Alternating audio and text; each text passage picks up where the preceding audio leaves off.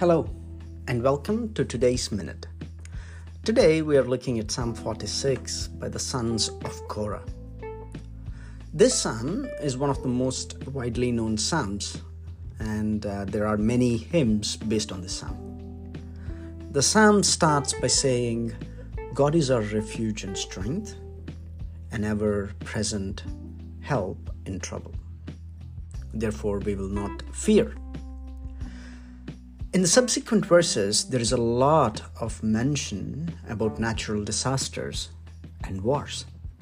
For example, there are phrases like mountains falling, waters roaring and foaming, mountains quaking, nations in uproar, kingdoms falling, earth melting. That is some picture, huh? But in verse 10, it says, Be still and know that I am God. Friends, do we feel like it has hit rock bottom?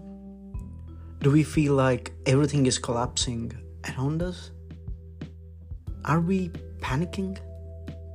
If that is us, then God says, Be still and know that I am God.